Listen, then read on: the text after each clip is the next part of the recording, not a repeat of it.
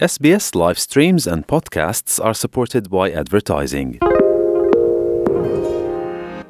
சீனாவுக்காக உளவு பார்க்கும் புறா என்ற சந்தேகத்தின் அடிப்படையில் புறா ஒன்று சிறைபிடிக்கப்பட்ட சம்பவம் இந்தியாவில் நடந்துள்ளது இந்தியாவின் மிக முக்கிய துறைமுகமான மும்பை துறைமுகத்தில் புறா ஒன்று கடந்த ஆண்டு மே மாதம் வட்டமடித்துள்ளது அந்த புறாக்களின் கால்களில் இரு வளையங்களும் அந்த வளையங்களில் சீன எழுத்துக்களையும் கண்டவர்கள் உஷாராகிவிட்டார்கள்.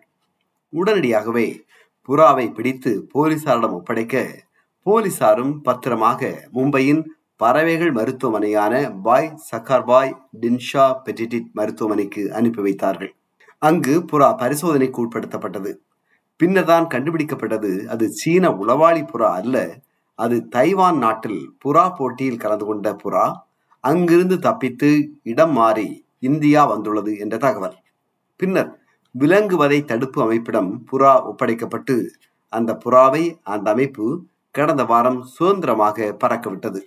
இதில் வேடிக்கை என்னவென்றால் உளவாளி எனும் சந்தேகத்தின் பேரில் பல முறை புறாக்கள் இந்தியாவில் சிறைபிடிக்கப்பட்டு பின்னர் விடுதலையான சம்பவங்கள் நடந்துள்ளன.